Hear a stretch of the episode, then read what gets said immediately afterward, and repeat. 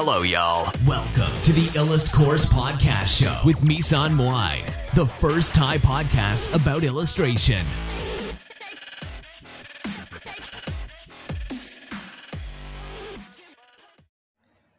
สวัสดีนะคะทุกคนนะวันนี้ก็มาพบกับเมยซันมุยนะคะพอดแคสต์หรือว่ารายการอิลัสพอดนะคะ ก็เราจะมาพูดถึงนะคะ ความรู้สำหรับนักวาดภาพประกอบนะคะ แล้วก็ วงการ NFT นะคะที่กำลังมาแรงในขณะนี้นะคะ ที่เราจะเอาความรู้เนี่ยใหม่ ๆ นะคะมาให้ทุกคนนะคะ ค่ะก่อนอื่นนะคะก็หลาย ๆ คนเนี่ยที่เข้าสู่วงการ NFT นะคะ หรือว่าเพิ่งได้เข้ามาในตรงนี้เนี่ยก็จะพบว่า หลายๆ คนเนี่ยก็อยากได้ Account นะคะ หรือว่า Invite จาก Foundation มาก ๆ นะคะ ก็พยายามทำทุกอย่างเพื่อให้ได้ Account มา ก็อาจจะเป็นหลาย ๆ วิธีอย่างเช่น ไป Twitter นะคะ ไปตตรงที่เขามีชิลลิ่งหรือว่ามีมีการมีการแบบว่าแจกแจก Account Foundation กันแล้วก็เข้าไป ตรงนั้นเราก็เคยทำนะคะ อันนั้นก็บางคนก็ได้มานะ มันก็เป็นวิธีที่ได้ผลนะ แต่ว่า คุณอย่าลืมว่าเวลาที่เรา เราจะทำอะไรสักอย่างด้วย mindset ที่เราจะเอาไปเทคเขาอะไปเทคหรือว่าไปเอาผลประโยชน์จากใครสักคนเนี่ย คุณอย่าลืมว่า การที่คุณจะได้รับโอกาสนั้นตอบตอบกลับมาค่ะ คุณจะต้อง contribute หรือว่าคุณจะต้องอาจจะมีมีการให้อะไรสักอย่างเขาตอบแทนเพื่อเป็นการ ไม่ใช่สิคืออาจจะมีการให้อะไรสักอย่างที่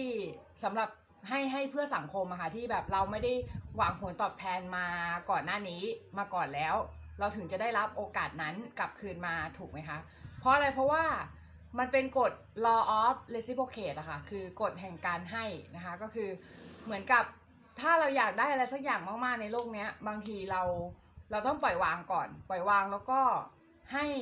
ให้คนอื่นเนี่ยโดยที่เราไม่ไม่ได้หวังผลตอบแทน แล้วก็ไอการที่ไม่ได้หวังผลตอบแทนเนี่ย คุณต้องไม่ได้หวังผลตอบแทนจริง ๆ ไม่ใช่แบบว่าให้แล้วมี hidden agenda หรือมี หรือมี mindset ที่แบบว่าอยากได้อะไรตอบแทนแบบว่ากลับมาอะไรเงี้ยค่ะคุณต้องให้แบบที่ชนิดที่ว่า คุณไม่ต้องคิดเลยว่าคุณจะได้สิ่งอะไรตอบแทนกลับมา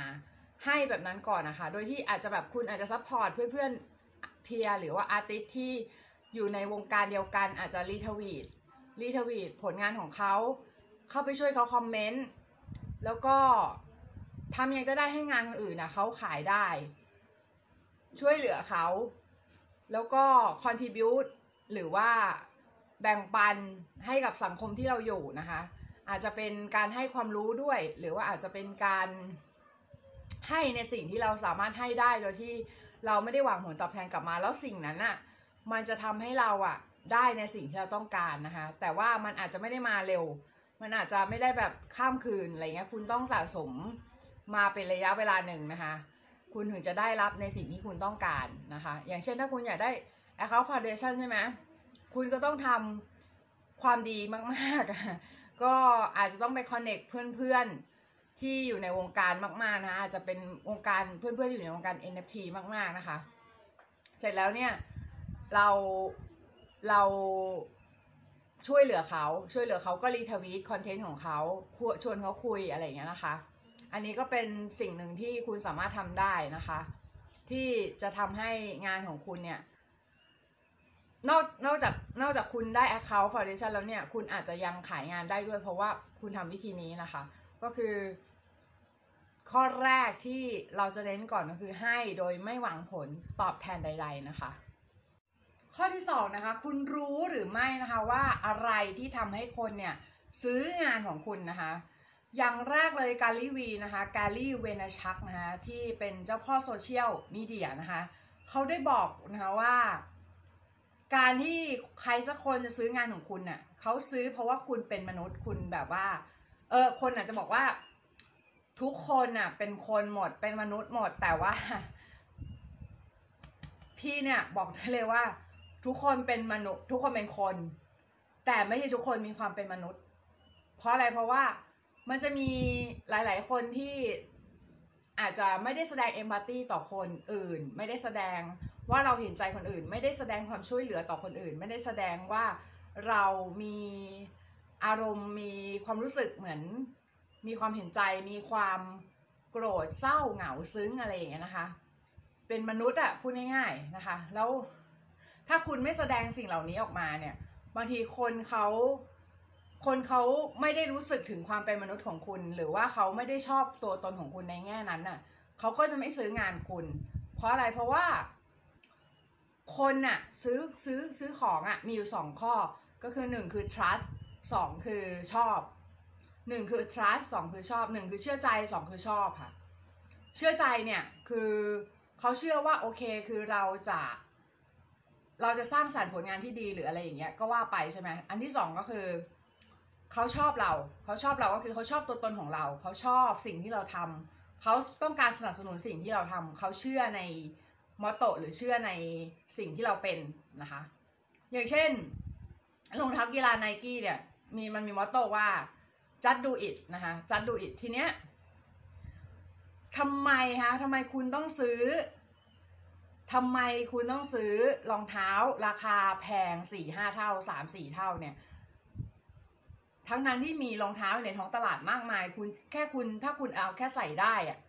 คุณซื้อยี่ห้ออื่นก็ได้ คุณไม่ต้องซื้อไนกี้แล้วคุณซื้อไนกี้เพราะอะไร เพราะคุณชอบในในตัวตนของไนกี้ไง คุณชอบมอตโตของเขา คุณชอบว่าจะดูอิดเออใส่แล้วคุณรู้สึกว่าคุณเป็นคนแบบเนี้ย คุณอยากได้ภาพลักษณ์แบบเนี้ย คุณก็เลยซื้อไนกี้ การที่คนซื้อภาพของเราเนี่ย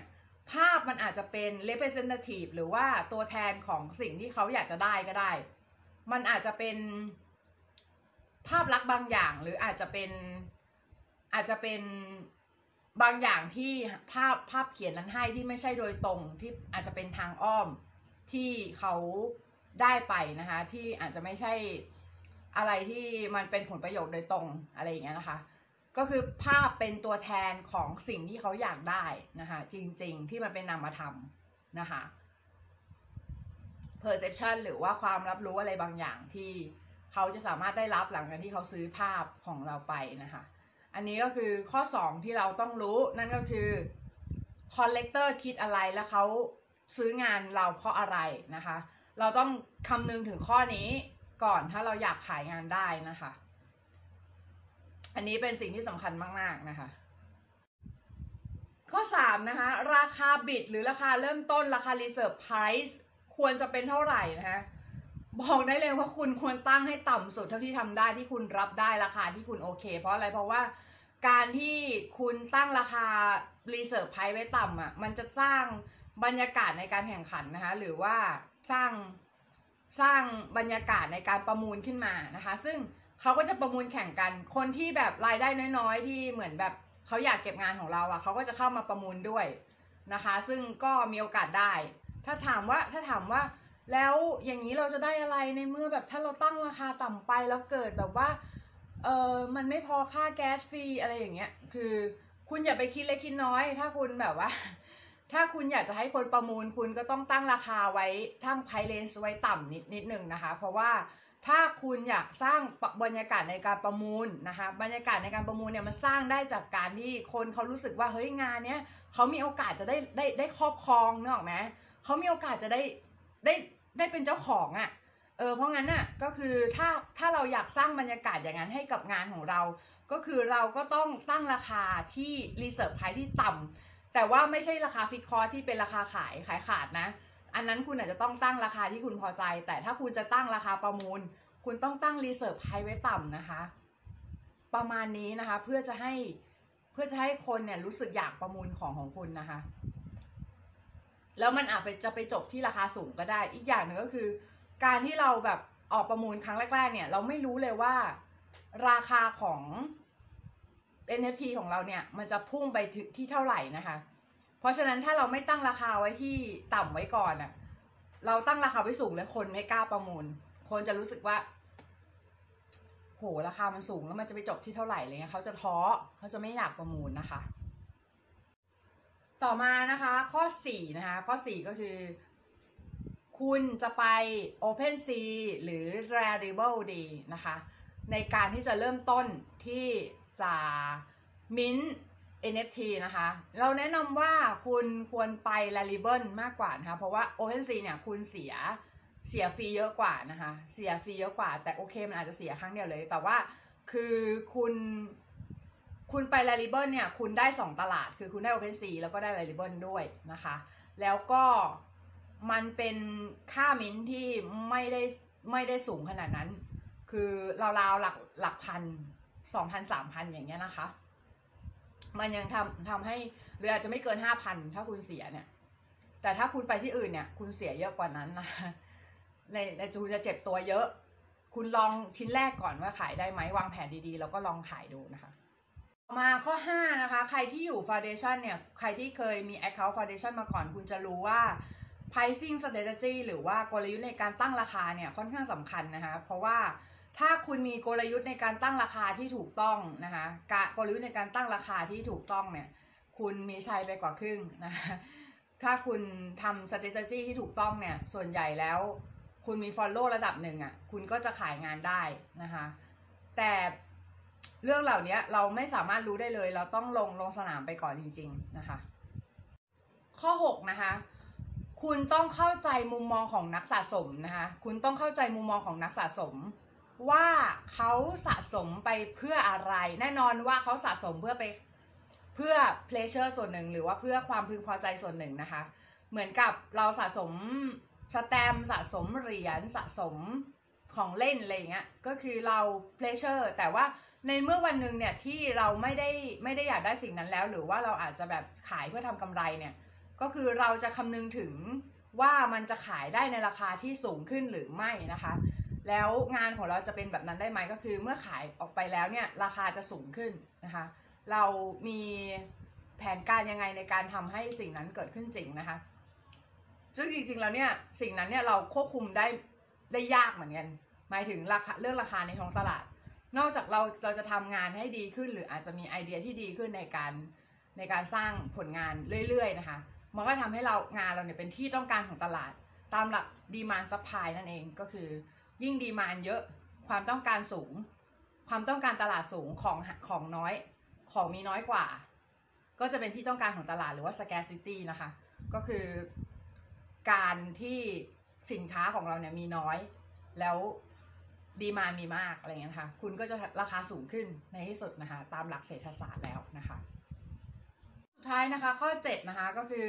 คุณควรจะดูช่วงที่ค่าแก๊สเนี่ยต่ำมากๆนะคะ ค่าแก๊สเนี่ยต่ำมากๆ แล้วคุณค่อยมิ้นงาน หรือถ้าคุณรอไม่ไหวเนี่ย คุณมิ้นไปเนี่ยคุณก็ต้องวางแผนดีๆ วางแผนในการลอนช์หรือว่าวางแผนในการเปิดตัวงานคุณน่ะดีๆนะคะ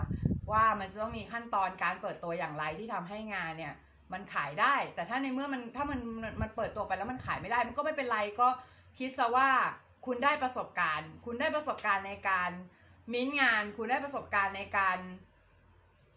ในการออกตลาดจริงนะคะ แต่ทั้งนี้ทั้งนั้นการลงทุนมีความเสี่ยงนะคะ คุณควรวางแผนหาข้อมูล วางแผนความเสี่ยงดีๆ เยอะๆนะคะ แล้วก็ขอให้ทุกคนนะคะสักเซสในการในการมิ้น NFT ทุกคนนะคะ แล้วก็ขาย NFT ทุกคนนะคะสำหรับนี้ก็สวัสดีค่ะ